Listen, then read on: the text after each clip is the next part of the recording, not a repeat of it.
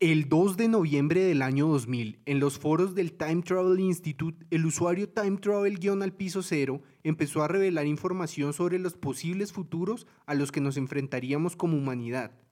Aunque muchas cosas no sucedieron, con su paso se creó una estela de duda frente a la información que conocemos. A esto le llamamos el efecto Titor.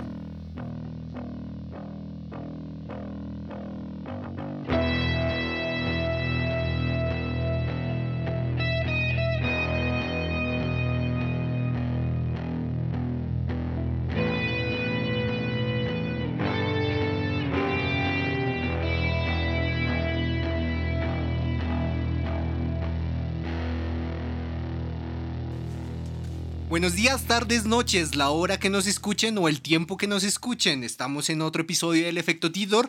Esta vez un episodio especial. Puede que sea más largo, puede que sea más corto. mm, Ya lo veremos con el tiempo. Como todos los episodios, me encuentro con Jorge. Jorge, ¿qué tal? Hola, ¿qué tal? Bienvenidos y espero que este tema, que está buenísimo, no se pierdan ni un momento, porque la verdad lo vamos a recordar por mucho tiempo, hasta las estrellas, muchachos. Claro que sí, también me encuentro con Camilo. ¿Cómo estás? Hola a todos. Yo lo voy a recordar porque por fin salí de mi sótano. Ya no estoy ahí, espero que me escuchen mejor. Por fin he vuelto a ver la luz del sol luego de eh, meses, no sé. Y no sé cuánto tiempo ha pasado, por favor, ayúdenme. Sí, como ya lo dijo Camilo, este es un episodio especial no solo por el tema, sino también por la compañía. Esta vez no estamos solos los tres, vamos a ir más allá en los temas, entonces, muchachos, ¿quién las quiere presentar? Que se presenten solas, ellas son. ah, ya pueden, no pueden con el macho opresor que le digan qué hacer. Señoritas, Hola, mi nombre es Strokes y em, estoy aquí pues acompañándolos porque el tema que tratarán hoy es un tema que no solo me interesa, sino que pues ya les compartiré por qué es tan especial para mí. Y es- después me siento muy feliz de estar aquí con ustedes. Hola, ¿cómo están? Mi nombre es Gisela y estoy aquí acompañándolos hoy. wow. Podcast cargado de misterio. Esto está cargadísimo de Chan, misterio. chan, Yo, yo Y no de sé. emoción. no Yo- sé qué yo- va a pasar. Yo sí estoy muy emocionado, la verdad. Mucho. Eh, Cristian, ¿de qué vamos a hablar hoy?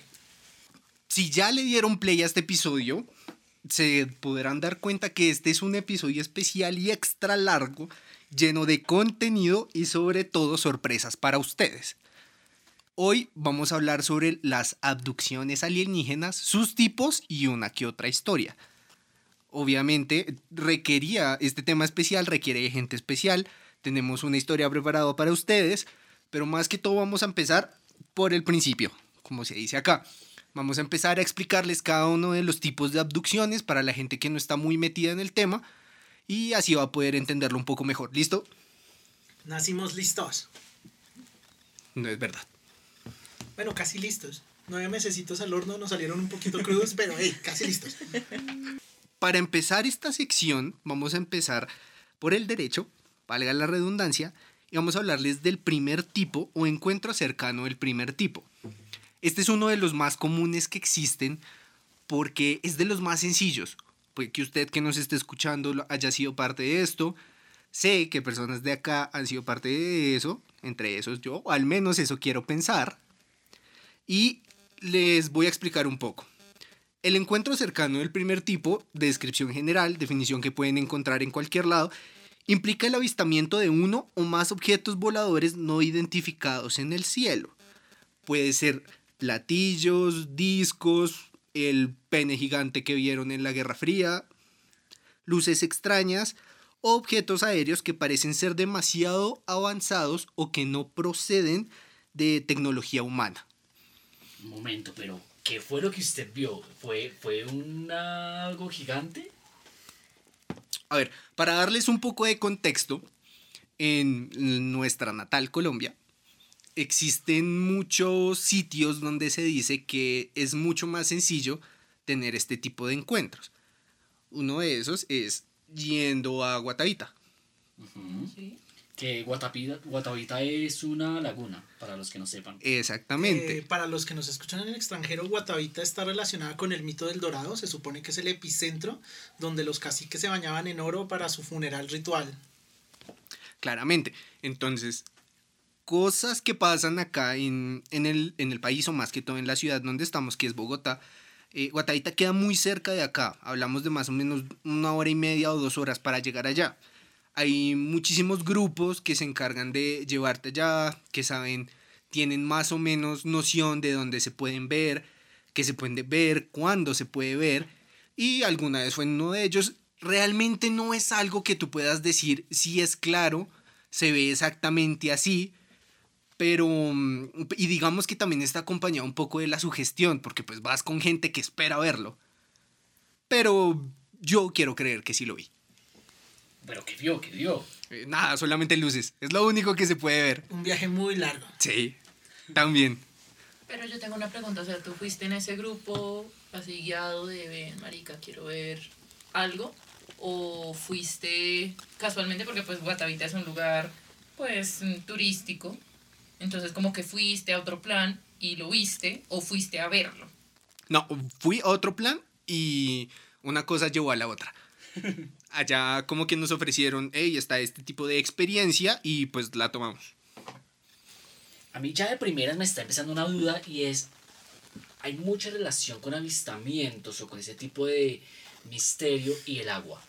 Está esta laguna que comunica, um, si no estoy mal, es Bolivia con Perú, que pena si me equivoco, en el cual dicen que hay una isla especial, bueno, con misterio más que especial, que tiene relación con visitantes de mm, otros planetas. Si ustedes saben algo, por favor, coméntenos en nuestras redes sociales porque voy a investigarlo, no lo tengo tan claro, pero sería chévere conversarlo por ahí. Bueno, en ese caso entonces, eh, el primer tipo yo creo que todos hemos tenido un poco de eso. Yo eh, recuerdo muchas veces de, de chico en, en- en el bachillerato, saliendo al parque, que muchas veces aparecían, con bebidas recreativas unas veces sí, eh, otras veces también. Eh, pero recuerdo ver luces de, como de muchos colores, que yo decía, sabes, ese es el movimiento de un avión, pero no son las luces de un avión. O sea, no sé por qué un avión, a menos que fuera de una comparsa de orgullo, debería tener tantos colores. Bueno, yo creo que eso puede ayudar mucho a decirles por qué siento que sí lo vi. Y es que una cosa que tiene uno que usar cuando ve ese tipo de cosas es ver que es físicamente posible. Algo que tenía eran los movimientos de la luz. Ustedes saben que un avión no puede hacer movimientos tan abruptos ni tan rápidos. Generalmente son lineales, trazan una ruta, pero no es como van del punto X al Y y de repente se desvían muy rápidamente. Ese tipo de movimientos que no son naturales para ese tipo de naves. Precisamente a eso nos se va el nombre, ¿no? Objeto volador no identificado. Eh, cuando hablamos de abducciones alienígenas, aquí nos vamos a remitir a las posibles eh, razas alienígenas. Sin embargo, muchos están relacionados con objetos voladores no identificados. Hay muchas teorías a partir de ello y podríamos incluso ser viajeros de otro tiempo, ¿no? Nosotros mismos haciéndonos bromas. Citas. También, bueno, hace poco habrán visto en la noticia que mm, se- Estados Unidos ha admitido que tiene clips de UFO o ovnis y muchas Qué veces buen no inglés. son- muchas veces no son eh, cosas de otros planetas muchas veces bueno si ustedes no lo saben eh, esta creación de la idea del platillo volador nació porque en post Segunda Guerra Mundial muchos gobiernos empezaron a experimentar con esta forma de platillo y fue un, peri- el- un periodista que dijo, oigan, pues esta vaina parece extraterrestre. Y así fue que lo publicó. Entonces hay que saber muy bien cuál es esa línea entre lo que es de aquí y no lo sabemos y lo que, bueno, ni por el carajo es de acá. Ahí me surge una duda. O sea, independientemente si no sé qué es de acá o es de acá, para mí es inde- indeterminado, entonces va Total. a ser un objeto no Exacto. identificado. Total. Sí, ahí, ahí cabe aclarar que ovni no quiere decir que sea Extraterrestre. extraterrestre. ¿sí? OVNI es cualquier cosa que no distingas en el cielo. Por eso es objeto volador no identificado. Si no distingues qué es, que no puede ser como es un pájaro, es un avión, no puedes describirlo, es un ovni para ti. Por eso hay que tomar muy, muy con las pinzas estas noticias como lo que sacó ya Estados Unidos o lo de la otra dimensión que seguramente muchos vieron ya. Pero bueno, será tema para otro podcast. Sí, claramente, claro que sí. Eh, sí. Repito, sí. Entonces, bueno, ese es el, el encuentro cercano del primer tipo. Ahora vamos a pasar con el encuentro cercano del segundo tipo. Quiero decirles una vez, alerta spoiler, son nueve. Un poquito más cercano. Sí. Eh, ¿Nueve? ¿Qué- ¿Qué tan cercano podemos ser? Yo, yo me vi la película del cuarto tipo y me pareció que ya estaba bastante cercano. Les sorprendería lo cerca que pueden llegar. No, por favor. Entonces, el encuentro cercano del segundo tipo corresponde a la observación de un ovni junto a evidencia física de su aterrizaje o en su defecto de efectos físicos sobre una superficie. Eso quiere decir calor o radiación, daños al terreno o a la vegetación, animales asustados, parálisis humana, interferencia a los motores, ya sea de automóviles, aviones, barcos, su bicicleta. Y eh, eh, este es muy conocido, no sé si se acuerdan de Science, la película de señales, de los círculos en, eh, en los maizales.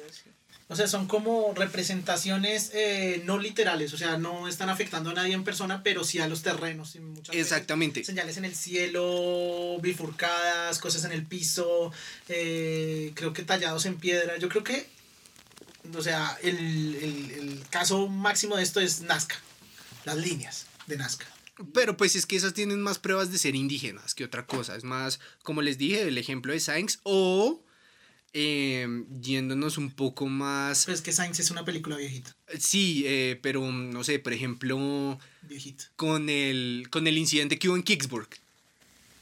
Kingsburg, eh, remítanse al capítulo de la campana. Capítulo sí, 3. Capítulo 3 de la campana de Hitler.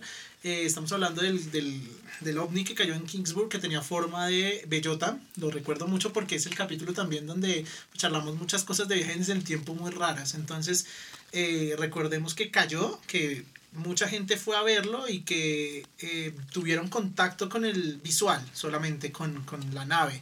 Y malformó el, el terreno, hizo un cráter. Entonces, digamos que el tema de las líneas en los círculos de maíz está ahí check para ese tipo de, de encuentro y pues seguramente otros. Yo hablaba de las líneas de Nazca porque es interesante que uno de ellos es el viajero, que parece un astronauta. Entonces es algo que yo quería mencionar. El tema de las abducciones y de los encuentros extraterrestres no es algo de hoy, no es algo de ayer, es algo que está, eh, digamos que mm, recientemente eh, más popular. Pero es algo que, hey, a Moisés lo recogieron en una vaina que botaba fuego. O sea, Sí. güey, eso no es normal. Luego hablaremos de, de que en muchas civilizaciones está esta figura del viajero en el tiempo, eh, la nave espacial, el hombre que viene las estrellas, la barca del fuego que recoge a una persona importante. No solo pasó con Moisés, también pasó, bueno, spoileándonos un poco para temas futuros, en China un dirigente le pasó lo mismo y bueno, tal vez luego lo hablemos. Ah, Yo tengo una duda. Roswell, eh, ¿cabe en este caso? ¿Es un encuentro del segundo tipo? Ese es un poco del segundo, tercer, sexto, primero, Uy, se nos acercó. se nos acercó, noveno invertido. Noveno, doceavo con Sí. final triple X. Eh, sí, exactamente. Ese tiene muchísimas cosas, pero... mm, Pero bueno, más adelante aclaramos ese tema. Vamos a seguir con los encuentros cercanos del tercer tipo. El tercer tipo es la observación del ovni junto a entidades biológicas. Es decir, lo ves y distingues entidades biológicas ya sea adentro, para afuera o que se bajaron. Llamadas originalmente seres animados por Hank, y pues, pues bueno, realmente es cuando los ves. Ves que hay alguien dentro de esa cosa que no distingues que sea de tecnología humana. Ves vida. Yo tengo una duda, si veo un ovni y veo que dentro del ovni hay una vaca, ¿eso cuenta como de segundo tipo o de tercer tipo? Depende, Muy depende. buena pregunta. Depende de la, depende de la vaca. O sea, Para si mí la depende vaca de la lo va vaca. manejando, es de tercer tipo. Para mí desde Y tercer si tipo. es, si la están recogiendo, es de segundo tipo. Exactamente. Eh, Ojo ahí, porque es que la vaca es reverenciada como un animal sagrado. Puede ser. No lo veo tan mal. Y, y, y de la India, del cual ya hemos hablado en varios episodios, que tienen una carga Cosmológica alienígena, o al menos muy... O sea que las vacas vuelan en bimanas, lo confirmamos primera vez aquí en el efecto Tito. Claro que sí, siempre supo porque cree que son sagradas en la India. Porque cree que los primeros rasos de estos naves espaciales, dimensionales y de tiempo están en la India. Claramente. Ahora, el tercero tiene subtipos. Como ya vimos, ves la entidad biológica dentro de la nave. La otra es verla fuera de la nave. Otra es verla entrando a la nave o saliendo. También puede ser, em, puedes ver la entidad, pero no divisas la nave. ¿Sí? O, O sea, sea- solamente la ves solo. Veo a Haití, pero no, ven, no vi en qué llegó. Exactamente. Lo ves ahí sentadito con el dedito. Dicen que Y- en Roswell le encontraron un cadáver, ¿no? Ahí ahí ya nos convertiremos un poco en tercer tipo, entonces. Sí, también viene, est- esta ya es un, un poco más extraña, pero no ves entidad, no ves nave, pero tienes contacto. Contacto. Contacto sabroso. Sí, se me olvidó el nombre. Psicológico. Exactamente. Como telepático. psíquico. Comunicación inteligente. Ah. ¿Sí? Cuando se comunican contigo de alguna forma. ¿Sí? No lo ves y es como, disculpe, para Saturno es por aquí derecho o... Si yo recibo un mail que dice. No, from- oh, no. ok. From the other side es, es los Red Hot Chili Peppers. No, no, no, no Marvin. Exactamente, también está él, y aquí viene lo interesante, y es uno de los subti- subtipos, el subtipo G, que es secuestro o abducción. Por lo que en este caso ese, ese subtipo equivale directamente a un encuentro cercano del cuarto tipo, que ya es como el de la película. Alaska tiene mucho de eso, por, con razón allá está el harp. Es decir, me llevaron. ya, Exactamente, tal cual. Me secuestraron. ¿Se lo trastean a uno a lo maldita sea? Exactamente. Ahora, para hablar un poco más de eso, hay muchísimas relaciones entre las personas que- que han experimentado tanto encuentros cercanos del primer tipo hasta el cuarto tipo, que era un poco de lo que hablábamos de las pérdidas de tiempo.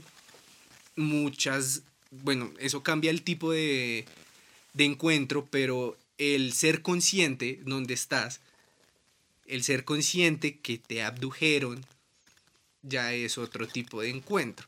Pero la mayoría de veces no recuerdas qué fue lo que pasó.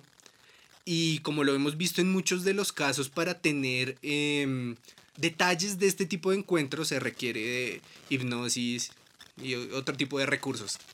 Como pasó con los Hill. Caso muy famoso. El, el- caso de los Hill yo creo que es uno de los puntos más altos de la ufología a nivel mundial. Eh, es el caso de un matrimonio estadounidense. eh, no recuerdo bien la fecha, ahorita la, la consultamos, pero ellos fueron abducidos y tienen una pérdida de tiempo bastante alta. Digamos que uno de los puntos más fuertes de, de- de su oratoria es que eh, si me ponen a preguntar a mí, a mí, eran una pareja interracial en una época de racismo puro en Estados Unidos. Entonces, la idea de que alguien eh, quiera ser foco público eh, siendo una pareja interracial era muy, muy difícil. Eh, pues detalles de esta abducción hay muchísimos. Ellos iban eh, conduciendo por la carretera.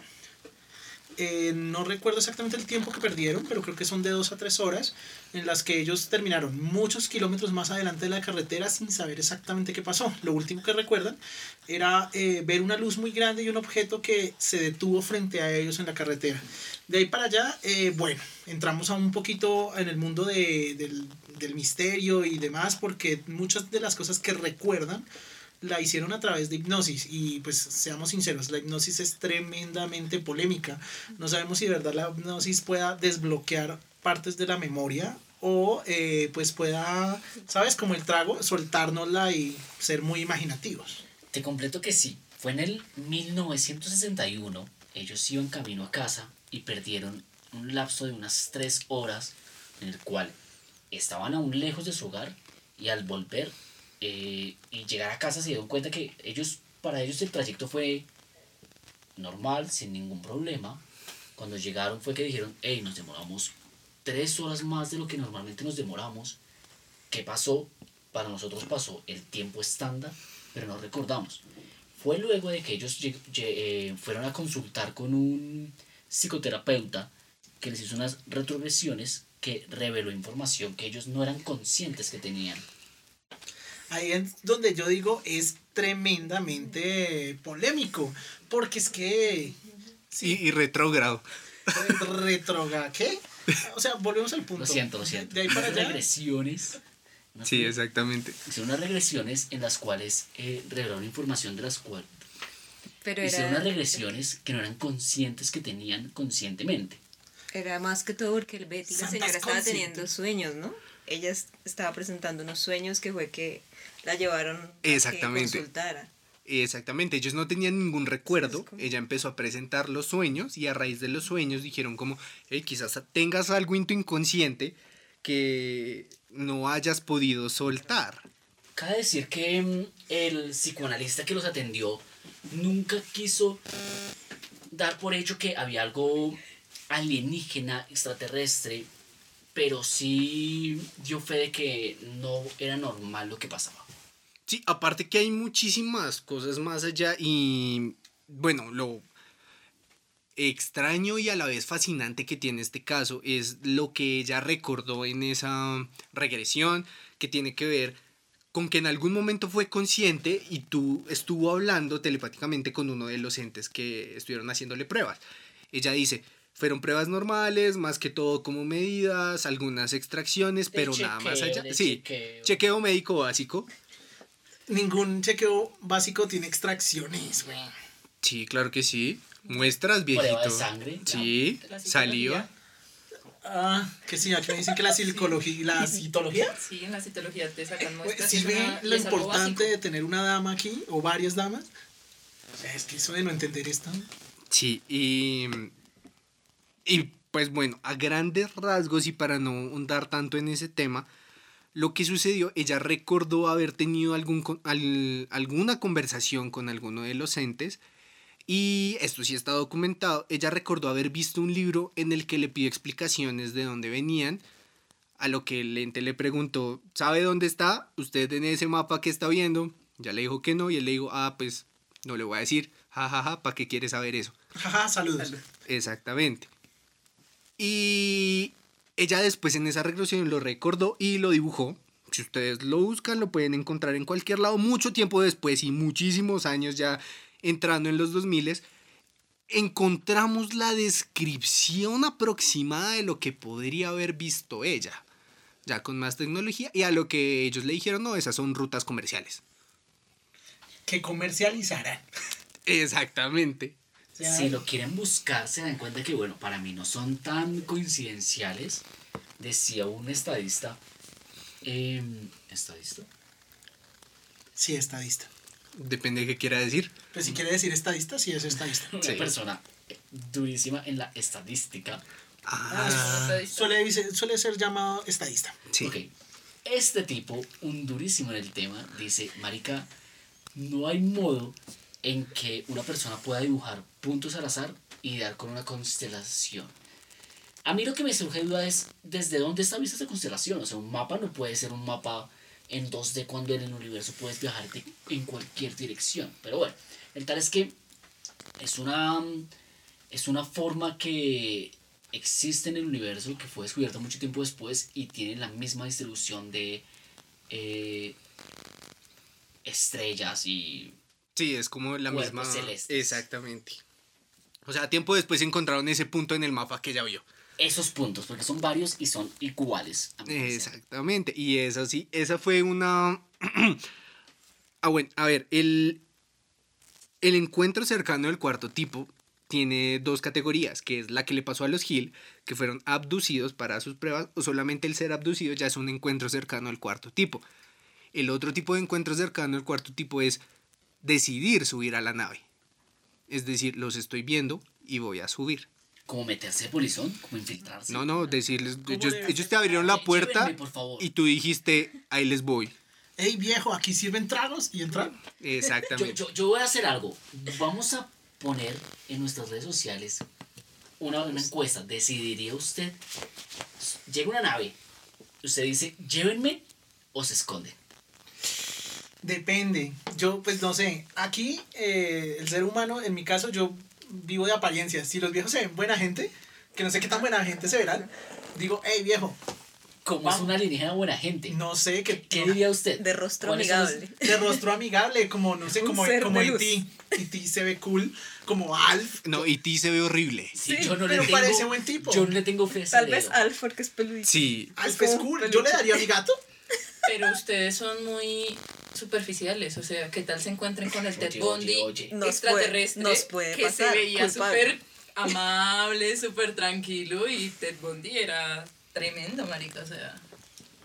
Sí, pues si se ve como Efron es difícil que decirle que no. Sí, sí, tal cual. Eh, pues Tengo otra duda acá. Sí. O sea, el caso de los Hill, yo recuerdo que ellos decían después en sus terapias de hipnosis que ellos iban aunque no quisieran.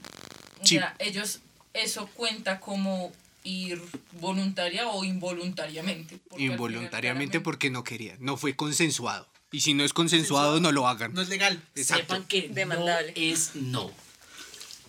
claramente. Ahora, O sea, ellos podrían decir, me too. también. exactamente. Por ejemplo, una es un hashtag universal. Vamos aquí a empezar la primera lucha contra los agravios de los derechos de la humanidad donde no se respeta el no. Claro que ese, ese sería un muy buen tema. Imagínense que mañana llegan y dicen, la verdad es que sí existen y hemos tenido contacto con ellos. Al día siguiente vienen y los presentan. ¿Se imagina la cantidad de demandas que hay por abducciones? Amigo alienígena, Bueno, desmovilízate. Sí, hay. Pero ¿a quién van a demandar? ¿Al Estado o demandan al alienígena que te raptó? Supongo que al alienígena. Si, si hay muchas demandas, yo lo primero que pensaría es como, por eso somos como somos. O sea, nos están diciendo, hay vida ex- extraterrestre Y los vamos a y nosotros decimos, nosotros decimos, demando, ¿dónde está mi dinero?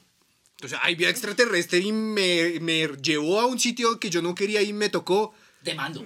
Exacto. ¿Dónde está mi dinero? Muéstrame en el muñeco donde te tocó.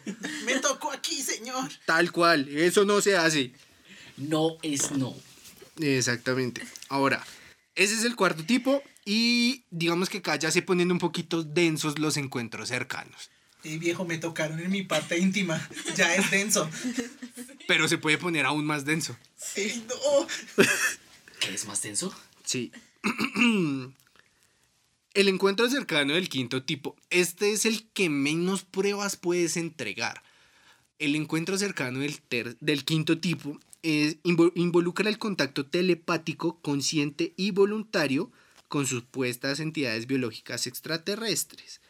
Es decir, toda esta gente que dice como si yo hablo con ellos. Si yo me paro aquí, levanto el pie derecho y muevo los dedos así, puedo hablar con ellos pero no podemos probar eso.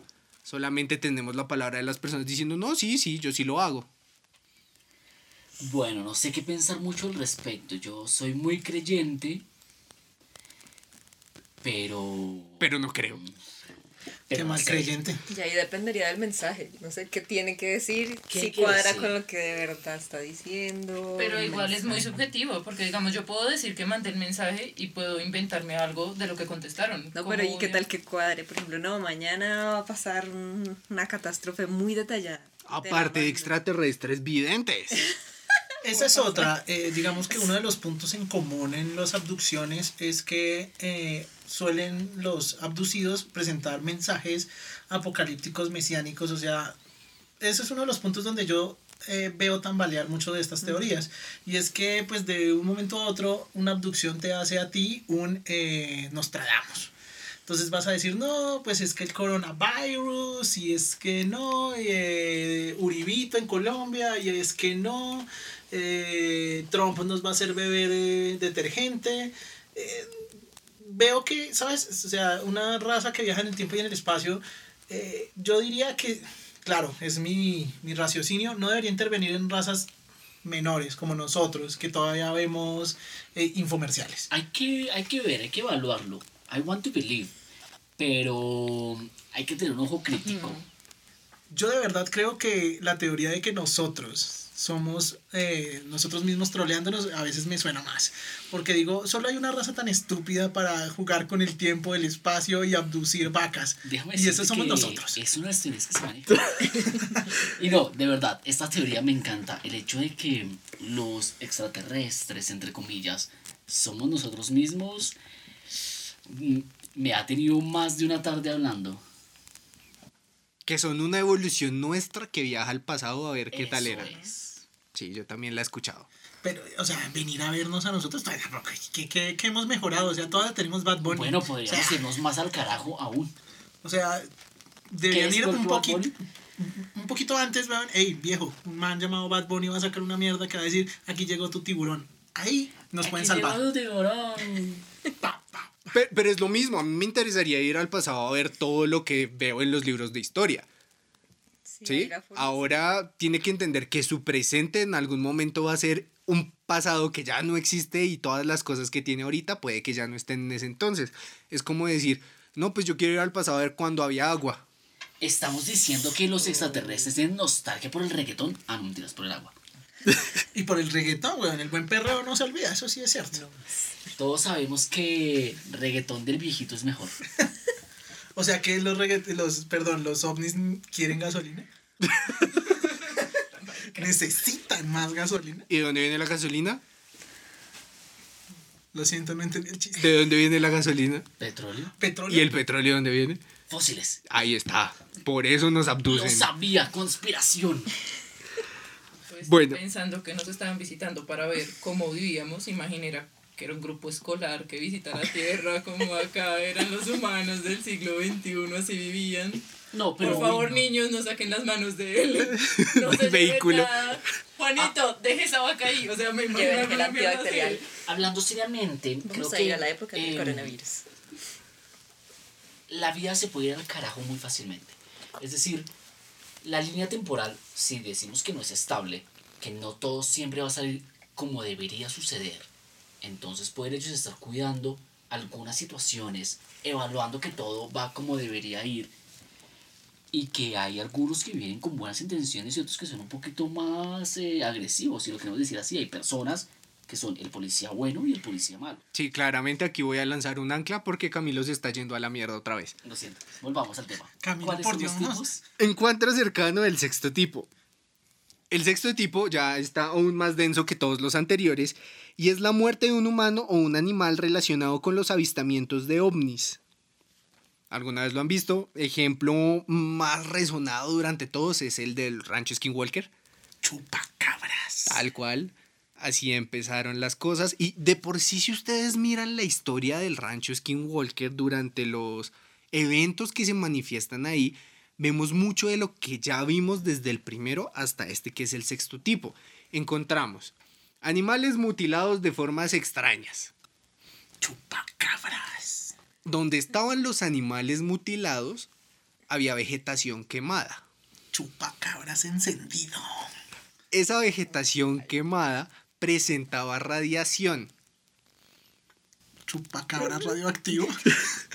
La verdad es que me encanta el chupacabras y yo espero pronto me acepten hacer un, un especial del chupacabras porque creo que es eh, el críptido latinoamericano que trascendió. O sea, que, ¿sabes? Dijo a la verga, voy a pasar el charco, eh, voy a pasar a Estados Unidos. Voy a no necesito visa, voy a saltar y voy a saltar a mi estilo. Voy a coger toda la cabra que vea y me la voy a chupar. Y la verdad es que hay muchísima tela que cortar porque es que si bien el chupacabras eh, se supone que es un críptido o un animal eh, mítico, eh, se puede, hay mucho. Se- hay gente que dice que puede ser el chupacabras literalmente un extraterrestre y se habla de- del chupacabras como un alien en muchos, eh, digamos, en muchos estados de Estados Unidos, donde muchas eh, personas perdieron sus cabritas, las dejaron sequitas, sequitas, y dijeron, pues, lo vieron, cuando lo ven, muchos dicen es un críptido o un animal mitológico o un alien. Se habla mucho de eso. Ajá, se habla mucho de eso, así que mucho cuidado. Sí, hay que tener en cuenta eso para futuros casos, el hecho de que les quiten la sangre. Hay un caso muy conocido, Pero es en Brasil. Se llama, es un, el señor es Sebastián. ¿cómo? Entiendo, eh, sí lo he escuchado, me parece muy muy interesante y a ese loco le hicieron de todo. Yo creo que es eh, uno de los eh, temas aliens más, más debatidos del mundo. Según sé, uno de los escritores más, más famosos, ahorita les doy el nombre mientras consulto mi, mi libreta y no hago mucho ruido, eh, al hombre pues no le fue bien. Yo creo Sí. que podemos ir avanzando y yo creo que a ese hombre lo cogieron los nueve tipos de eh, abducción extraterrestre por delante, por detrás, por el frente, con cariño y sin cariño. Claramente, y es que es, ese tema, ese, ese caso tiene muchísimos temas para abordar. Entonces, para ir más rápido, el séptimo tipo es la creación de un híbrido humano extraterrestre, que es algo que se ha hablado bastante. Incluso dicen que mucha de la descendencia o el hecho de que los humanos hayan logrado evolucionar frente a otras especies tiene que ver con ADN extraterrestre. ¿Reptilianos estoy escuchando? Mm, no, esos como tal ya son una raza que está acá. No, era como un experimento genético que somos, no somos animales y tampoco somos extraterrestres directamente. O sea que eh, cosas como que si a nosotros nos cortan morimos hasta de sangrar, pero en otros animales la curación es más rápida por el nivel de grasa en la piel. Nosotros no tenemos tanta grasa como para que nuestras heridas se curen rápido. Que uñas y pelo, por ejemplo, en nuestra especie no dejan de crecer, en otras especies sí se detienen en, a cierto, a cierta distancia, como a cierto nivel.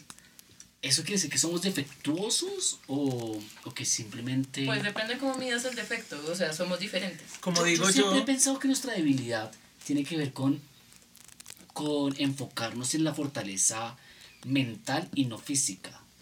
Por eso, digamos que esa es la diferencia. Nos enfocamos tanto en hacer todo más fácil para nosotros que nuestro cuerpo no se fortalece. Pero la teoría que planteas me gusta. pues volvemos al punto. Eh, como yo cuando hago una receta, detallitos. Detallitos, ahí vamos, vamos puliéndolo. O sea, ay, que quedó quemado por debajo, pero por rico, ¿sabe? Por, por encima sabe rico. Que se desangra y los otros no. Bueno, Sí, pues qué tan rápido se que desangra. invente las curitas. Que invente las cosas. Eh, bueno, ese es el del séptimo tipo, eh, teoría que también tendremos que abordar en algún momento, tiene mucho que ver con los Anunnaki y todo lo que esconde Es- es Egipto para nosotros. Egipto. Genética espacial.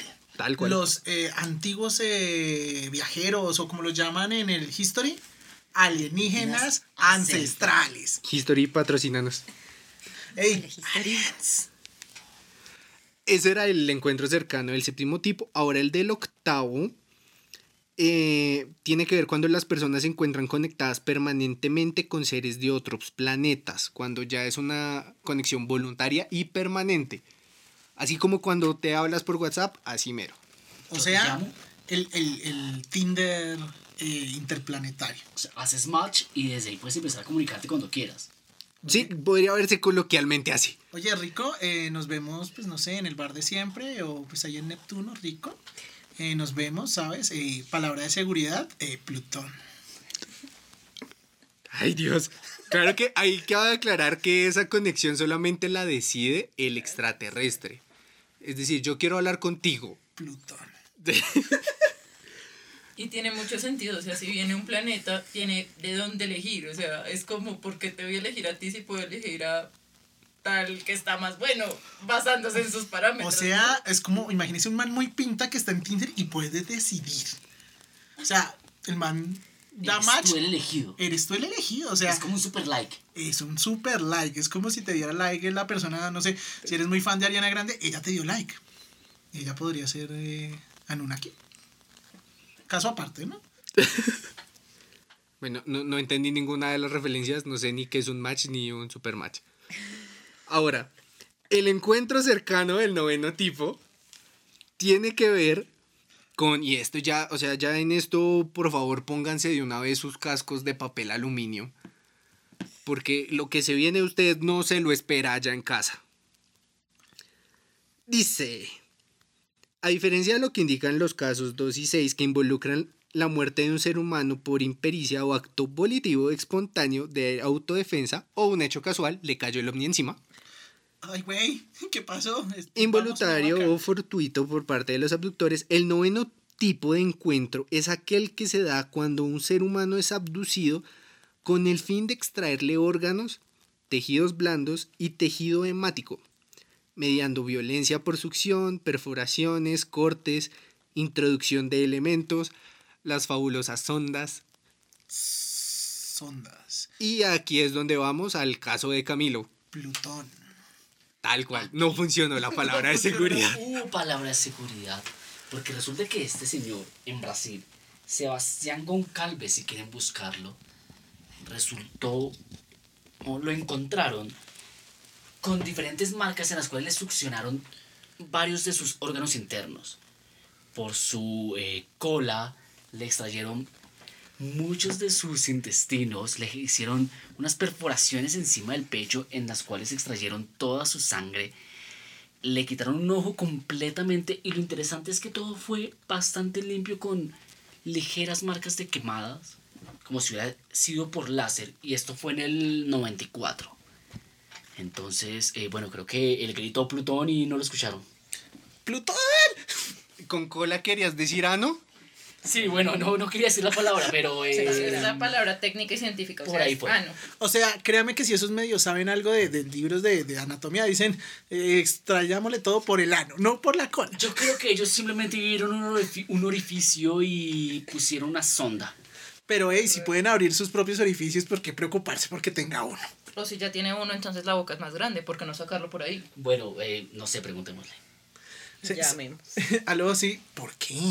Sí, sí, básicamente es la teoría que hablábamos, puede ser el Ted Bundy alienígena. Exactamente, yo creo que eh, cualquier vida, extraterrestre o no extraterrestre, está ligada a eh, la individualidad y pensamiento. Entonces yo creo que así como hay buenos, hay malos. Entonces seguramente hay alguien que dice, pues vamos a abducir vaquitas, eh, vamos a, a- a- a- a conectarnos telepáticamente con otras personas, eh, pues con su consentimiento. Pero hay otras que dicen, hey, vamos a raptear a este man en el medio del Amazonas eh, y vamos a usar su cola para sacarle cosas. ¿Dijo raptear? Eh, sí, Qué bueno. así es que se dice en el extranjero, pero... Eso veo. Ahora, muchos se preguntarán por qué de la nada este tema y pues no es tan de la nada, lo han venido pidiendo en las redes, es un tema que nos interesa a todos, pero la parte interesante y lo que hace especial a este especial, a este podcast, es la historia que viene a continuación, denme intro, ¿Por qué el intro? porque yo no sé la historia. Bueno, yo hay varias cosas que podemos contar. Yo voy a hacer una dentro de mi investigación. Eh, puedo decirles que documentado por varias personas y digamos escritores de ciencia ficción, porque volvemos al tema. Esto es muy polémico porque muchas de las personas que investigan a profundidad esto eh, se remiten a la escritura de ficción y a la historia, pero digamos que desde el lado oculto o paranormal. Entonces les voy a contar que Thomas E. Buller, que es un reconocido ufólogo, tiene varios mm, libros de, de- ufología. El más conocido, El mito y el misterio de los UFOs, o The Myth of Mystery of UFOs. Se me da muy bien el inglés. Eh, plantea tres características que no se pueden saltar normalmente o que tienen algo común con eh, los raptos alienígenas. Y yo creo que en los nueve casos que nombramos están presentes. Entonces, las personas tienen una pérdida de tiempo. Y esto lo vimos en el caso de, de Betty y Barney Hill. Son personas que tú estás sentada o sales en la calle y pierdes una o dos horas del tiempo que de pronto no recuerdas bien. No, eso no quiere decir que tú estabas acá y terminaste allá. Muchas veces sí, puede que no. Esto pasó muchas, en muchas ocasiones donde en el caso de Betty y Barney Hill en el 60, eh, pues terminaron perdiendo tres horas de su vida y que solo a partir de, de la hipnosis pudieron recuperarlos. Ahora bien, el siguiente, la siguiente característica básica son las marcas o los implantes. Se dice que muchas de estas personas raptadas eh, presentan marcas en su piel y yo creo que esto es algo muy, muy llamativo. Eh, son marcas que no suelen tener formas ni símbolos normales. Eh, yo diría que están muy ligados a, seguramente el, el- el idioma que manejen ellos y lo más eh, preocupante, y hablando de, de la palabra de seguridad Plutón, eh, los, los aparatos electrónicos, la tecnología extraterrestre. Se habla de que eh, hay doctores en Estados Unidos que aseguran haber sacado de, de- de- personas eh, elementos electrónicos de alta tecnología que no, pues no parecen ser de construcción humana. Entonces es algo que, que está bien para meditar. El tercer caso y característica que está presente en uno o en varios casos es el tema de las premoniciones o los mensajes que nos quieren enviar. La idea de que de que muchos de ellos vengan con la idea de, oiga, si es que si siguen eh, desperdiciando agua, pues eh, se la van a acabar. Uno, es obvio. Dos, eh, pues qué huevonada. O sea, yo creo que una raza alienígena, pues no creo que debería meterse en eso. Y si es muy avanzada, pues lo más seguro es que conquisten planetas. Yo siempre he pensado que, no sé, debe ser que tengo poca fe en la humanidad en general en esos términos. Y es que eh, cuando alguien avanza mucho, eh, se vuelve fuerte, prepotente y va a ir a conquistar. Entonces yo creo que si alguien, una raza alienígena va a venir a conquistarnos y va a ser como Ocean Wells y la Guerra de los Mundos, así. De pronto somos un proyecto científico, un proyecto alienígena. Están, nos sembraron y están ahora visitando qué tanto hemos crecido. Están abriendo la caja de Petri. ¿Somos un terrario? Yo granja sí, de eso iba a hormigas. decir, Somos o sea, la civilización de la muela. Me parece que es demasiado pretencioso creer que somos un proyecto, de pronto simplemente somos una granja de hormigas de alguien y ya. Bueno, déjame tener un poquito de autoestima. Yo no soy la hormiga de cualquiera. Soy la hormiga reina. Plutón. de la palabra de seguridad se está, se está yendo. A lo que vamos es que estos tres ítems se mantienen en, en, vilo y la historia que les vengo a contar es una historia particular que seguramente muchos recuerden en el pasado, es del 2017, es de una señora de Indonesia llamada, Nining Sunarshi, odio tener que consultar aquí, pero es que son nombres raros. Nining Sunarshi es una señora de no poca edad, estamos hablando de más de 50 años, salió a la playa con su familia, así como pero en indonesio. Como Ponga- cuando uno va a la playa en Indonesia. Sí, claro, ponga subtítulos en indonesio acá. Na, Vale. na, na. Eran unas vacaciones normales de enero del 2017. Subtítulos Cuando- en un podcast. Sí, por favor. Vale. El caso es que Riendo una en ola... Ri- riendo en indonesio. Una ola gigante apareció y pues se la tragó. Digamos que pues digamos que ellos exageran, según lo que se habla en Indonesia en esas partes de las playas pues no se generan olas muy grandes. Claro que estamos en un mundo donde estamos hablando que puede ser una abducción o algo así, entonces podría ser cualquier cosa. El caso es que la tragó, eh, sus familiares fueron a buscarla, estamos hablando de cuatro o cinco testigos entre hijos y nietos, que dijeron, como diríamos en Colombia, la cucha se perdió. La buscaron, guardia marítima, guardacostas, salió ahí eh, David Hasselhoff, no la encontró, o sea, lo hicieron todo y no la encontraron. O sea que la perdieron. Eh, sí, la cucha se perdió, eh, lo dije hace un momento. La- la- con- Pero se perdió o la perdieron. la, eh, uf. El caso, más eh, lo que hace importante aquí el caso para hablar del tema de pérdida de tiempo, es que no suele ser horas. En este caso fueron 18 meses. Oh, En una ola igual a la que se la llevó 18 meses antes, la señorita Nining apareció de nuevo 18 meses en el 2018 con la misma ropa en el mismo punto, desorientada, sin saber nada. Para ella nunca había pasado un solo segundo y dijo, ¡qué mojón! subtítulos en austriaco. En austriaco. Es en indonesio. No, ese es el austriaco de Jorge. Ah, ¿verdad? Mi austriaco no se va muy bien, lo siento mucho, pero a lo que vamos es que eh, la señora Nining perdió 18 meses de su, eh, de su vida en los que nadie pudo decir exactamente dónde estaba, qué estaba haciendo. Eh, y volviendo al punto más paranoico y controversial de todo esto, recurrimos aquí, lo más usado para recuperar recuerdos de gente que no sabe dónde estuvo, hipnosis. Revisarle el celular. En la hipnosis ella dice que, que no recuerda nada. Este es un caso particular porque ella no sigue sin recordarlo, incluso con la hipnosis. Sin embargo, sus familiares obtienen algún resultado diferente. Sus hijos dicen haber tenido sueños con ella. Ella diciéndoles que los esperaba en el mismo sitio, o sea, como que les ponía una cita en ese lugar. Wow. Wow, aquí tengo dos cosas muy wow para decir. La primera es, bueno, no es la primera persona que aparece en un tiempo diferente. Lo dejaremos para otro podcast y de pronto hablar de viajeros en el tiempo. ¿Hay algo que no deje para otro podcast? Todo lo vamos a dejar para otro podcast, por favor. Síganos escuchando. Pero lo segundo es, eh, vuelvo a decir, ¿cuál es el tema con estos casos y el agua? Hay, hay, hay un tipo de, de avistamiento, que son los objetos sumergibles no identificados, Los OSNIs. los OSNIs. Y bueno, ya es el tercero que hablamos que está cerca del agua. Entonces, tienen los, tienen los, tienen esos seres bases en el planeta y viven bajo el agua.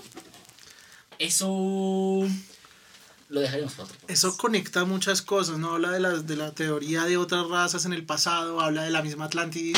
Si bien soy una persona escéptica, soy una persona que investiga y entiendo que la idea de que las personas eh, de otros mundos eh, tienen bases en el mismo planeta, pues la verdad es que no sé. No sé si lo haría, pero claramente no soy un ovni para saberlo. Si soy un ovni, yo les cuento. Eh, No eres un ovni. Puede ser extraterrestre, pero un ovni no eres. Porque Él no puede vuelas. ser lo que quiera ser, como Barbie. Ah, déjeme ser, déjeme ser, socio. Ok. El caso es que puedo ser un extraterrestre u ovni, porque qué tal yo aprendo a volar o algo así. Eh, o sea, déjeme ser.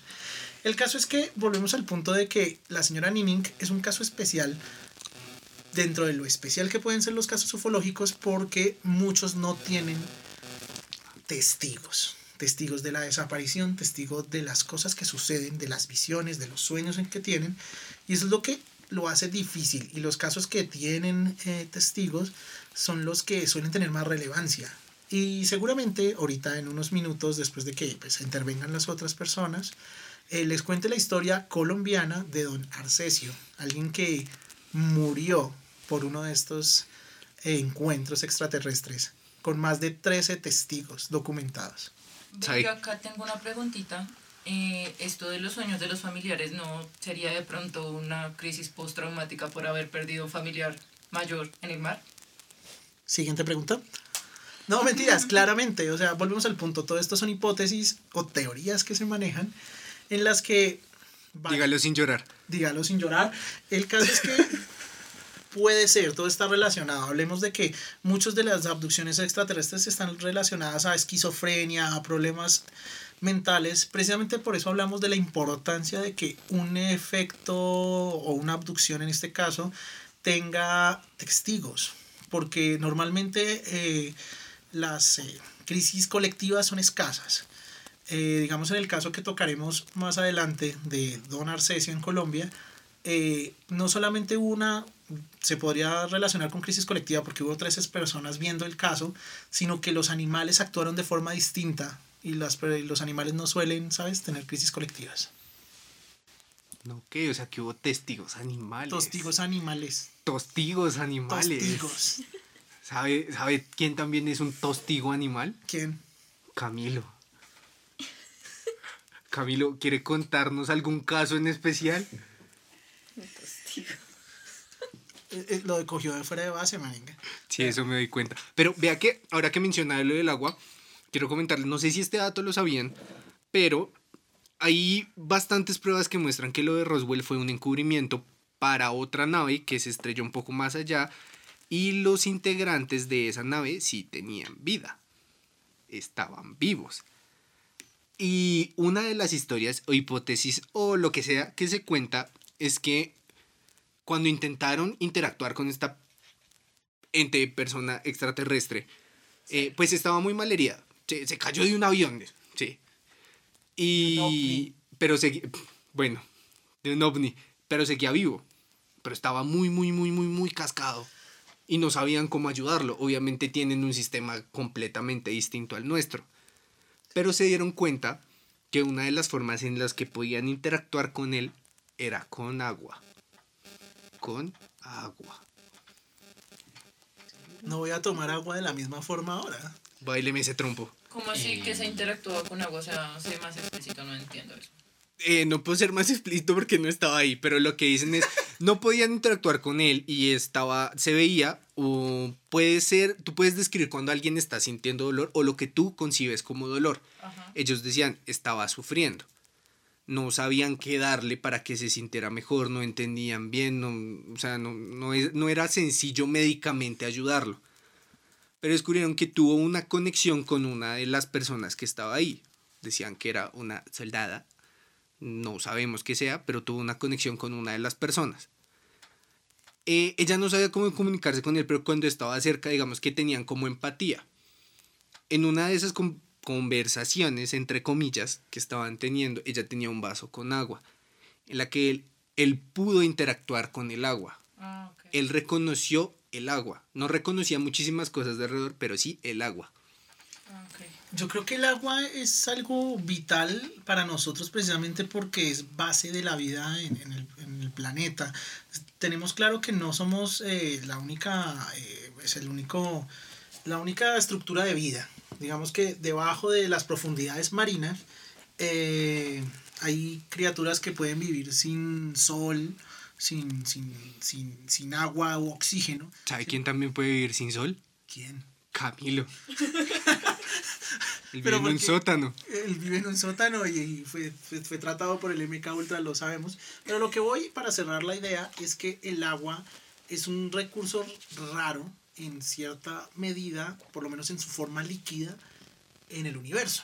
Hablamos de que en muchos planetas de nuestro mismo sistema solar se encuentra de forma gaseosa o eh, sólida como el hielo, pero en forma líquida que no solamente es llamativo porque precisamente cuando está en forma líquida es donde está una temperatura donde se puede procrear vida. Yo creo que eso es algo vital, ¿no? Donde se puede dar la vida en esas temperaturas como, como cool, como playita, y en las que no está muy caliente, y en las que están muy lejos como Plutón. Si, el agua está caliente, tiene miedo. Gracias y buenas noches. Hay un experimento muy interesante de cómo el agua reacciona a las ondas y a las diferentes... Pero no Es que me dicen acá que hay gente que vive en, eh, que hay animales que viven en agua hirviendo. Estoy claro, pero digamos que no son los primeros en darse. O sea, la, la vida viene del, de- del precámbrico y demás, donde si bien el, la- el agua, el, el planeta estaba caliente, no había agua hirviendo en todas partes. Así que me doy en la jeta con el que haya que darse la jeta. Perdón, Bueno, esto va para, como diría Camilo, para otro podcast porque no estoy de acuerdo. Pero listo. aquí no, este no estoy de debate acuerdo. próximamente. próximamente. El caso es que ella dice que no. Ve, Dinos por qué de una vez que no, ¿no? No, porque va a hablar Camilo, a ver. Es que lo interrumpimos. Bueno, Camilo de su este y ahorita, eh, no sé, hacemos un, un especial, un micro especial o algo así, dándonos aquí en la jeta. Yo solo quería hablar de las cualidades que tiene el agua para reaccionar a las ondas. Un experimento eh, genial de cómo los cristales de, mm, del agua sólida reaccionan diferente a las ondas de las palabras que nosotros utilicemos. Espera, ¿dijiste cristales de agua qué? Sólida, es decir, Ah. estos copos de nieve tienen formas diferentes dependiendo de las ondas a las que sean Ah, ya, ya, ya entiendo, ya entiendo, ya entiendo, sí. Es difícil. entonces. expuestas. Entonces, eh, si ustedes buscan eh, experimentos de cómo el agua reacciona a los diferentes a las diferentes ondas, podrán ver cómo toma diferentes formas. Si uno le dice eh, thank you, si le dice palabras que, conoce- que consideramos con cargas positivas y asimismo cargas negativas. Si uno le dice I will kill you, se ve lejos de estas formas como simétricas que conocemos y como si le decimos love tiene formas mucho más eh, digamos bonitas para nuestras concepciones entonces esta carga energética se ve o, o al menos el agua reacciona a esta carga energética es increíble entonces puede ser que sea algo muy universal mucho más de lo que creemos químicamente pero bueno Parce, eso me pone a pensar que mi mamá le habla a las matas así. Sí, Eh, Entonces es algo que, precisamente porque las la mayoría... reaccionan a la energía que uno les expone Exacto. Estamos hablando de que eh, estamos en un planeta donde la mayoría de vida, mayoría, no estoy hablando de toda, tiene un gran eh, contenido de agua. ¿Vale? Entonces, puede ser. Eh, está loco, creo que has bebido mucho, pero tiene mucha sentido. agua sí y bueno, el tema de las, a- de, las, de las gotas de agua o de la reacción a, las, a los diferentes eh, medios a los que se enfrente es interesante. Sin embargo, tenemos una invitada que de pronto no ha hablado mucho. Yo creo que la gente debe estar diciendo, pero ¿y para qué la invitaron si no la van a dejar hablar? Y estoy totalmente de acuerdo, pero es algo muy especial. Hablamos de que, o bueno, en este caso yo lo hablé, de que uno de los eh, rastros típicos de las abducciones o de los contactos extraterrestres eran las marcas o señales.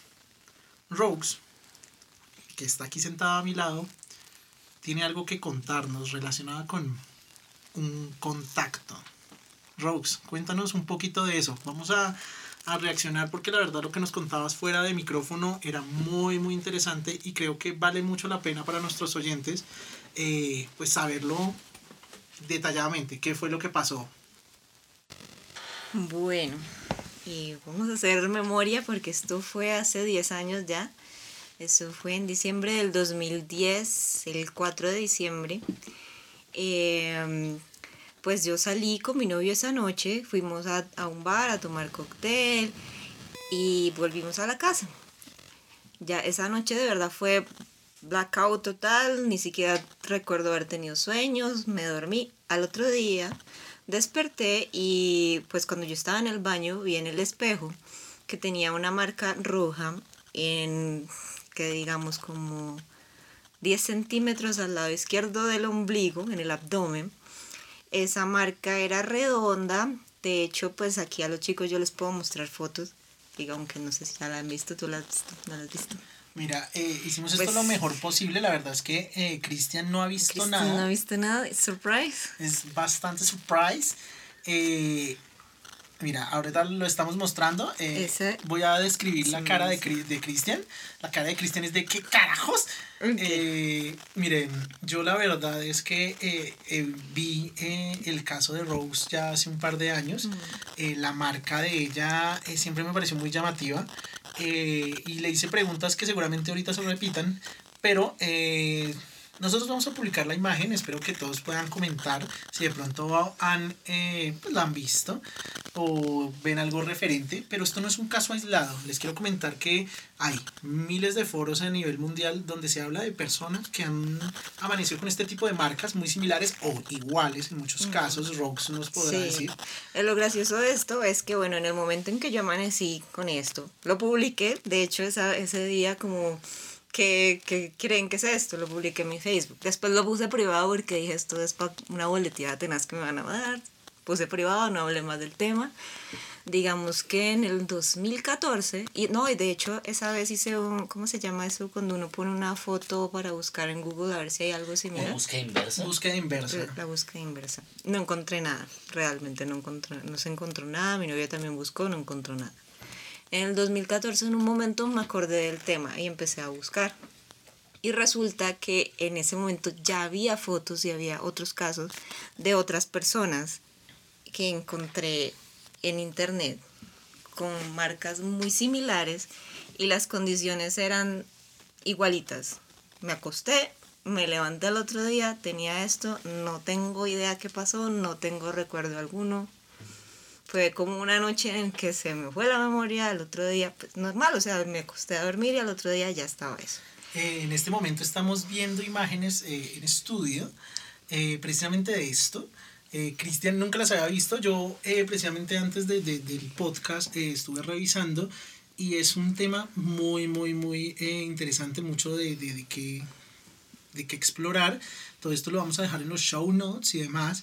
eh, pero es algo que, que te deja pensando, porque es que uno diría, pues uno se acuesta, eh, se, no sé, se acuesta contra el botón de la Exacto, camisa. es lo primero que me dijeron. Exacto. Eso fue, se te marcó un botón, no sé qué. Yo fui, miré mi ropa a ver si el patrón del botón cuadraba, de mi pijama, de la ropa del día anterior, con la que fui a la universidad, revisé todas mis prendas. Y eran botoncitos normales, los, de, los cuatro cositos. cuatro hoyitos. Los cuatro hoyitos, no había De nada medio más. centímetro, un centímetro. es Sí, que también eso. esto- ese- ¿Qué tan grande se esta marca? Era como una moneda de 50 más o menos. Una moneda de 50, estamos hablando de Una un poco de centímetro Sí, de diámetro. centímetro y medio. Más o menos, sí. Y la textura era más como quemado que un cortado. Era, sí, era piel quemada, básicamente.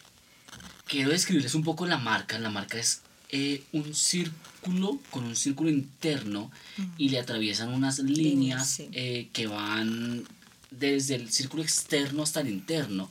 Ustedes pueden buscarla en Google como Crosshair Mark. Crosshair mark. Crosshair Mark. Qué buen inglés. Es como una mira, como una mira Sí, de Deje, disparar. deje a la niña hablar, carajo.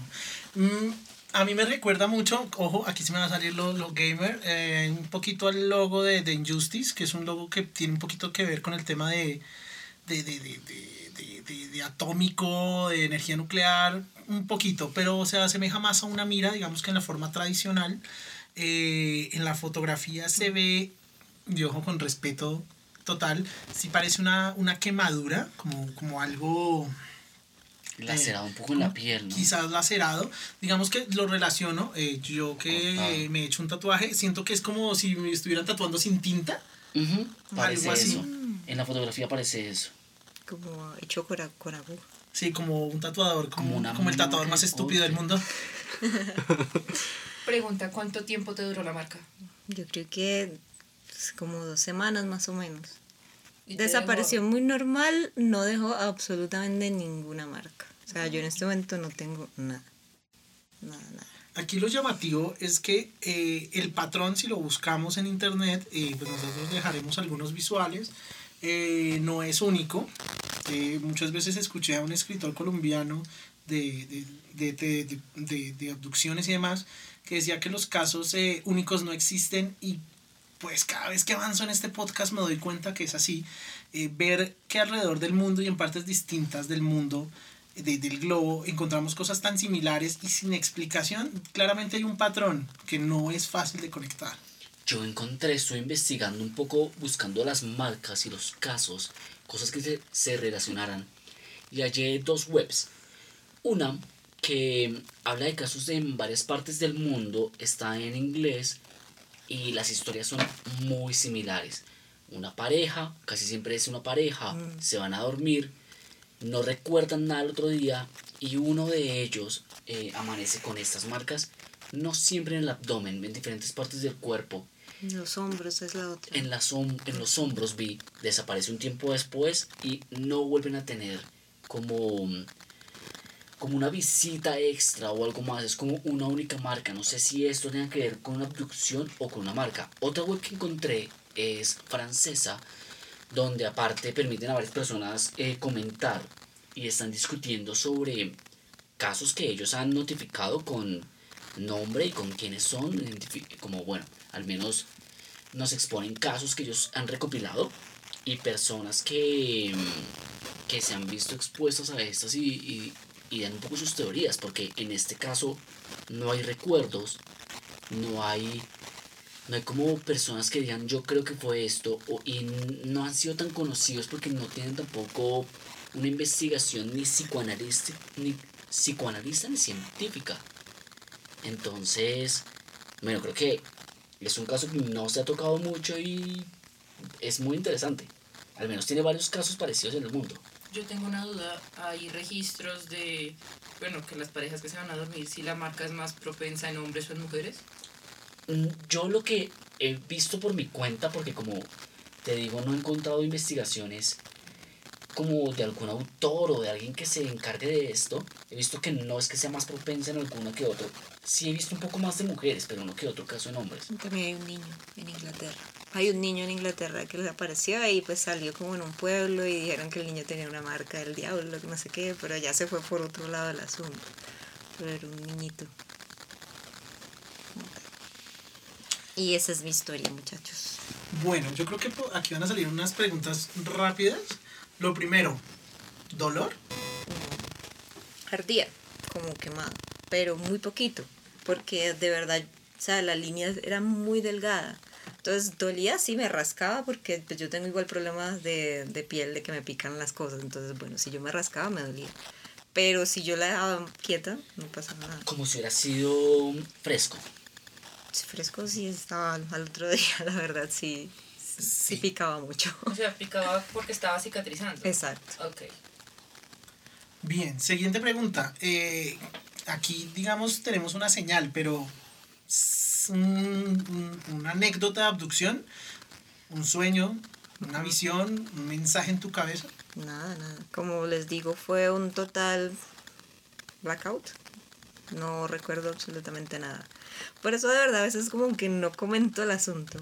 Porque es como, solo tengo mi foto de prueba que se me donde yo no hubiese subido esa foto ese día y les no tuviera aquí como mostrarles como, Solo la les voy a contar un cuento sin foto. o sea.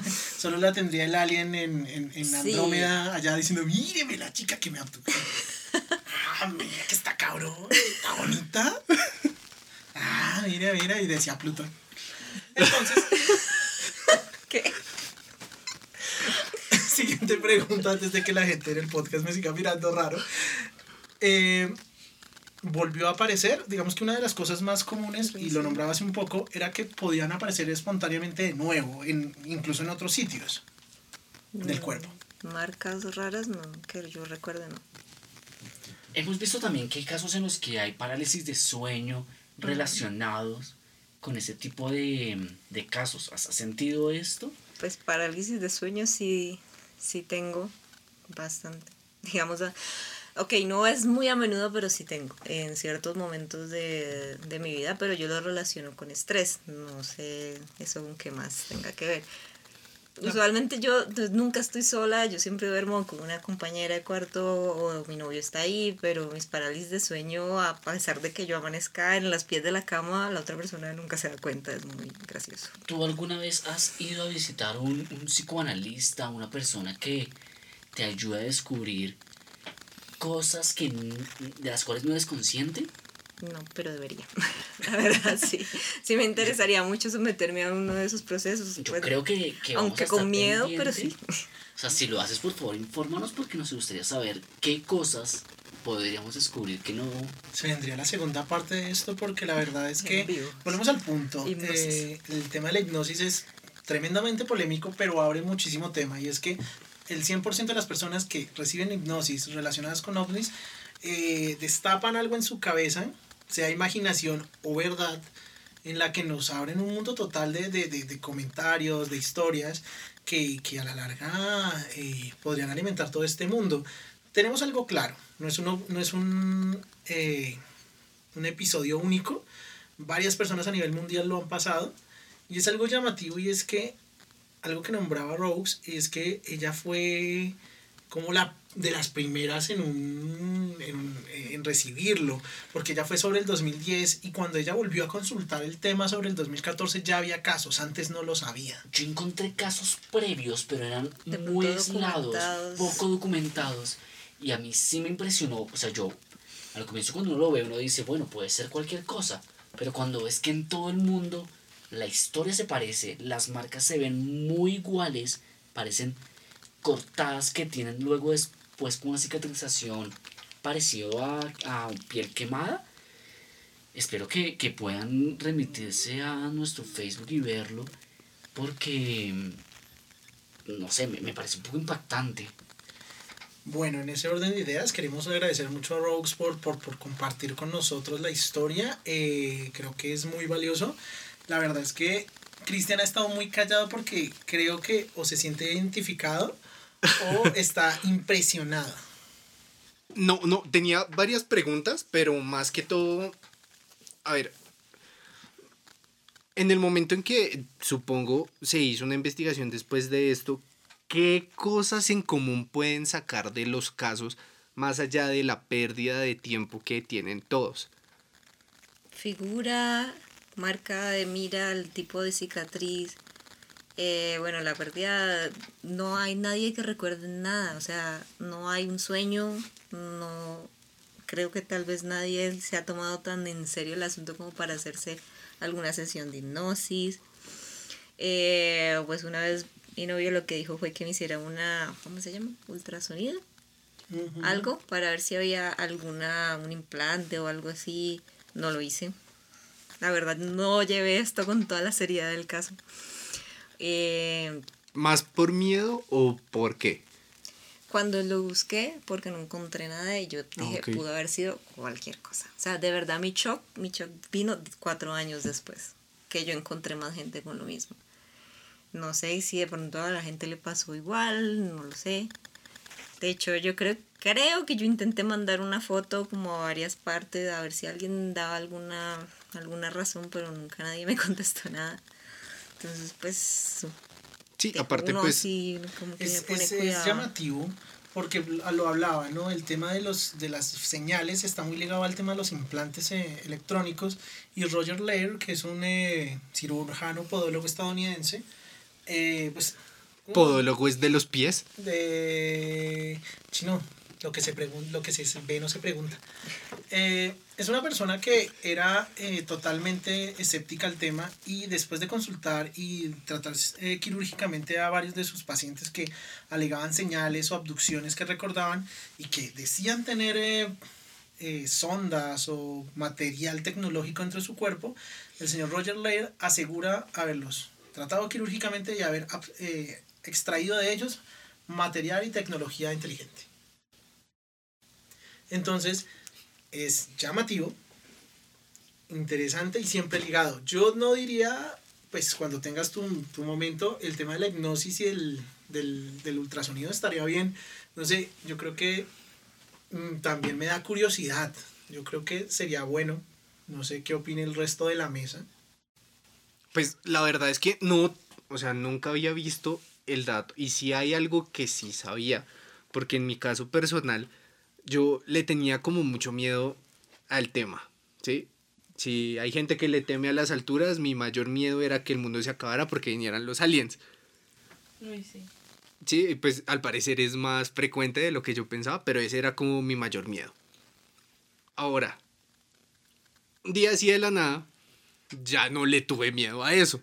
Así, literalmente de la nada. Y empecé a investigar mucho de los temas. Y una de las conexiones que siempre les he dicho esto, se los dije en la campana de Hitler, con qué, qué relación había dentro de eh, los Anunnaki, porque él le decía pueblo ario, los arios como raza extraterrestre y su simbología si alguien ha visto ese tipo de símbolos, pues más allá de llevarlo a algo que pueda ser otra cosa, es muy parecido a una cruz del sol. No sé si alguno ha visto ese símbolo, pero las primeras representaciones de una cruz del sol es tal cual ese símbolo. Sí. Yo no lo conozco. ¿Qué, qué es una cruz del sol? ¿Qué significa? Es un símbolo, pues la verdad el significado es como muy... Ambiguo. Exactamente, porque es algo que encuentras, es muy antiguo y como les dije también en varios episodios, no es algo que encuentres, bueno, está más relacionado con la cultura nórdica, pero no es algo que encuentres en, en un solo punto, la Cruz del Sol. Mm, ok. O sea, eso literalmente es una mira. Exactamente, literalmente es una mira. Pero ya existía y ellos le daban interpretación hacia algo en el cielo. También lo vamos a dejar en, los show notes. Y pues digamos es como la primera relación que encuentro, pero pues más allá sí valdría la pena mirar. Sabemos que en ese entonces los... eh, pues internet no estaba en su total auge como lo está ahora, pero sí, sí se puede encontrar mucha más información acerca de nuevos casos o de personas que tomaron otro rumbo frente a al mismo acontecimiento. El tema de abducciones y, y ovnis en Colombia y en países latinoamericanos no está tan difundido, pero muchos de los más importantes están acá. Como hablamos del caso de- del hombre mm, asesinado y del noveno tipo en Brasil, que nombró Camilo, eh, también en Colombia tenemos el caso de, de Arcesio, que pues voy a resumirles rápidamente para no, no extendernos. La historia de Arcesio es muy, muy llamativa precisamente porque eh, estaba con muchos testigos. Volvemos al punto y es que, que una de estas eh, experiencias tenga testigos lo hace terriblemente, pues le da mucha credibilidad. Entonces, don Arcesio estaba con su familia compartiendo unas carnitas, haciendo una reunión, una cena. eh, y eh, empezó a ver una luz a lo lejos. Esa luz le llamó tanto la atención que decidió, que decidió seguirla. Se fue con sus nietos y primos y, bueno, en general familiares y la siguieron. La siguieron detrás de, de un pequeño escarpado que había pasado. Eh, como les decía, Nolaima es un sector eh, que en, los, en el 69 era muy rural. Eh, y al pasarlo vio un objeto que su PRI, sus, pues, las personas que lo acompañaban lo, lo terminaron describiendo y dibujando. En los show notes vamos a ponerlo. Esto salió en varios medios del país, Espectador, El Tiempo, que somos de los diarios más importantes del país. Y ha sido documentado también en el exterior, España, Italia. Lo que lo hace importante es precisamente que hay ilustraciones de lo que se vio, al parecer, y voy a salirme un poquito de lo serio que lo llevo. Parecía la cápsula donde viajaba Cell. Tenía como unas paticas, era blanco. O sea, donde viajó el Kamisama. Era como bien loco. Volviendo al tema, él vio vida dentro de. Y podría ser también Pícoro, pero no sabemos. O sea que este es un caso tipo. Tipo todos. Tipo 3. Creo que Tres. tipo tres, todos. Hasta- vida- Vamos hasta ahí.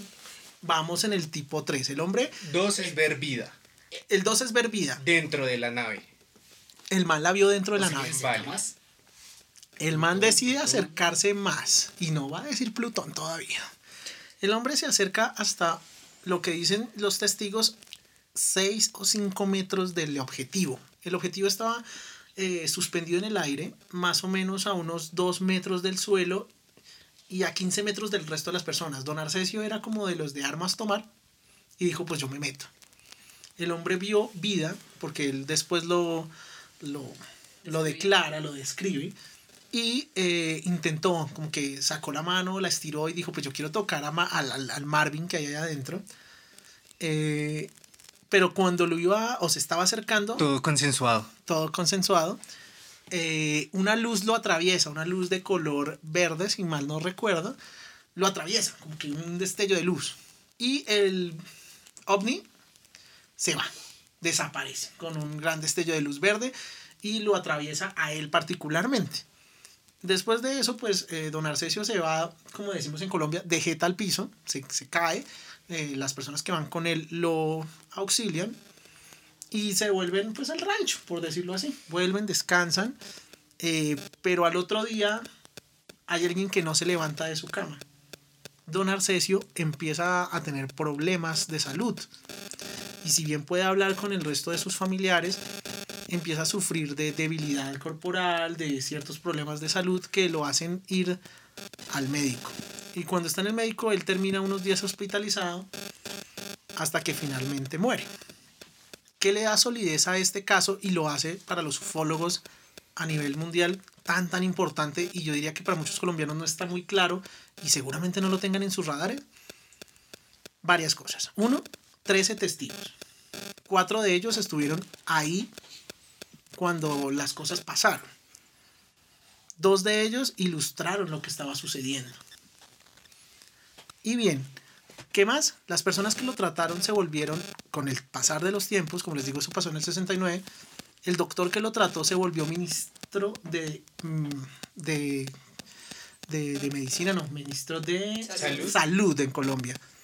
Pero hay algo perturbador, como diría algún gestor de contenido en Latinoamérica, y es que varios eh, agentes estadounidenses terminaron llegando a, a- a nuestra patria o a Colombia a documentar el caso y a seguir como la, la, la salud de don Arsenio.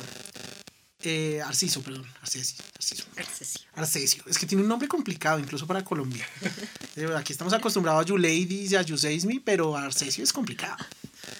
Eh, incluso para un ovni, yo creo que por eso lo agarró y ¡tin! de una. ¿Qué tal? ¿Qué es un arcesio? ¿Qué es un arcesio? ¡Pum! Puñalada de luz. Bueno. El caso fue que... Colombian style. Colombian Style. El caso fue que eh, después de siete días, eh, don Arcesio fallece. Eh, el hombre es velado y enterrado por sus familiares de forma muy normal y las personas del extranjero que vinieron a documentar el caso simplemente desaparecen. Después de un tiempo, eh, cuatro o cinco años, deciden exhumar el cuerpo por, por tradiciones colombianas donde tienen que moverlo de un punto A al punto B, precisamente porque, sabes, Eh, aquí en Colombia pasan de una, de una lápida contra piedra a una lápida en tierra y así cada tantos años. Cuando esto sucede, oh sorpresa, no hay cuerpo. No existe cuerpo. Oh my, ¿Cómo así? ¿Cuánto tiempo pasó? Cuatro años. Y en cuatro años desapareció el cuerpo. Existe, no hay cuerpo. Siempre me he preguntado qué pasa con esos casos en los que hay daño y descomposición, parece que celular, en el que aparecen marcas de radiación que sabemos que afectan directamente a la célula. Hay enfermedades que no podemos como detectar tan fácilmente ni podemos saber cuáles son esos síntomas que las hacen evidente y al fin y al cabo intratables. Pregunta. las otras personas que estaban alrededor, más o menos a 20 metros, sufrieron algún tipo de enfermedad o hay registro de que alguno de ellos tenga algún tipo de... Para nada, todos ellos están bien e incluso eh, hay documentas, eh, documentales eh, hechos por televisoras nacionales colombianas donde se les entrevista. Eh, ellos están totalmente bien. eh, la persona que lamentablemente falleció fue Arcesio y literalmente, en palabras de ellos, es pudo haber sido el bicho que se apareció en la finca. No sabemos si fue en sí el objeto o la luz. Un, haz verde que lo atravesó. Bueno,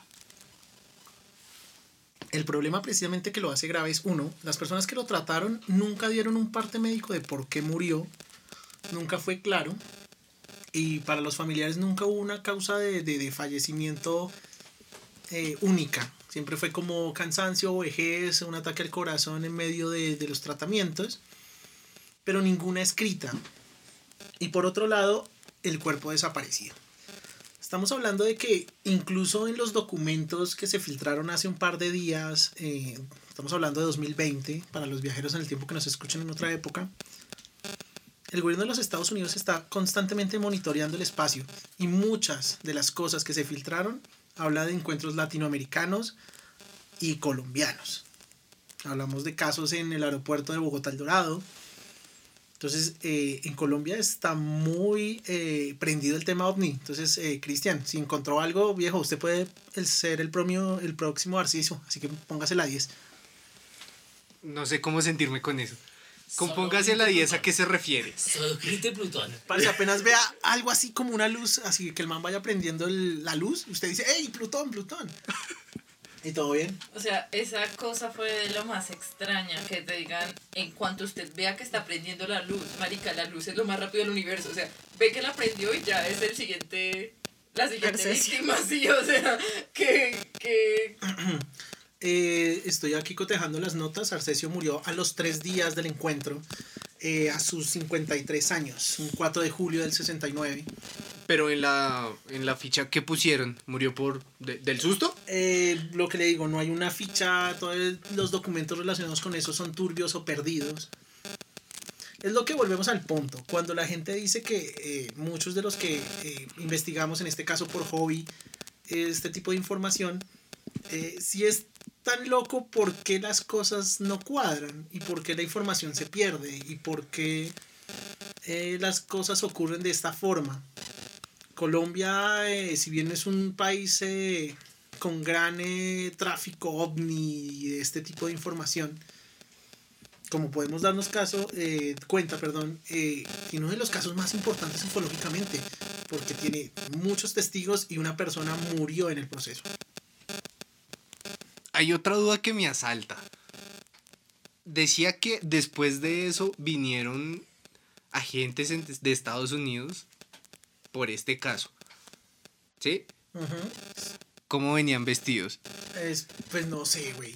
Yo, yo espero que de negro, ¿no? Te Pues, respondo, de negro. Bueno, muchachos, pues con ese final tan inesperado de Camilo, los dejamos con otro episodio del Efecto Titor, un, un episodio más largo de lo común, pero tiene sus razones, es especial, es la primera vez que tenemos más invitados, hay público por primera vez. Y también pues esperamos entregarles este episodio en una mejor calidad. Eh, hemos logrado vencer un poco las barreras de la cuarentena. Y pues esperamos que siga así para, para futuros episodios. No siendo más, no se les olvide todos los jueves escucharnos en el efecto Titor. Y no, ¿alguien más tiene algo que decir? No, sin ello, sin contar con las medidas de seguridad pertinentes, espero que de verdad lo disfruten. Yo creo que esto da para muchísimo más.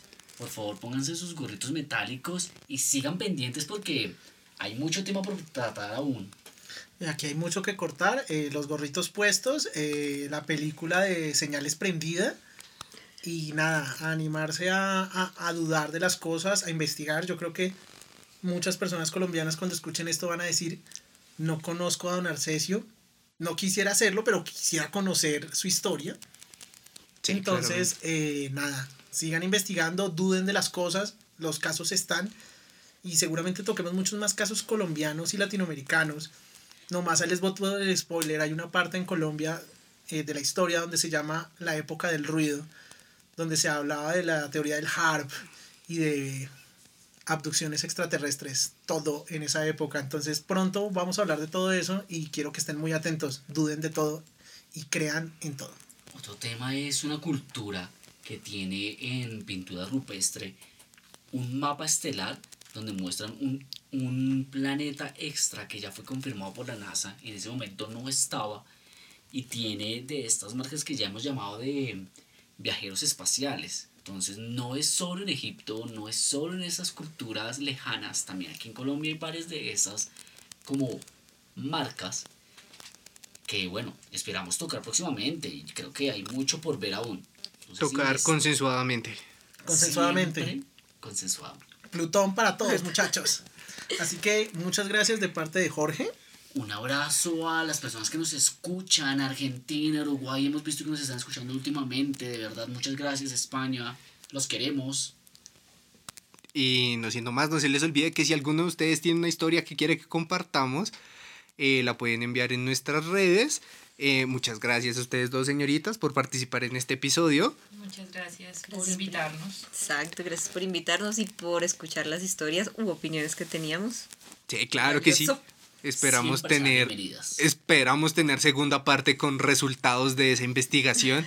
Ya mismo hay que ir a buscar el Walter Mercado que nos saque Hay que- la cosa hay que información. buscar un, un psicoanalista que trabaje en cuarentena y, y ya mismo. Es lo que más está trabajando.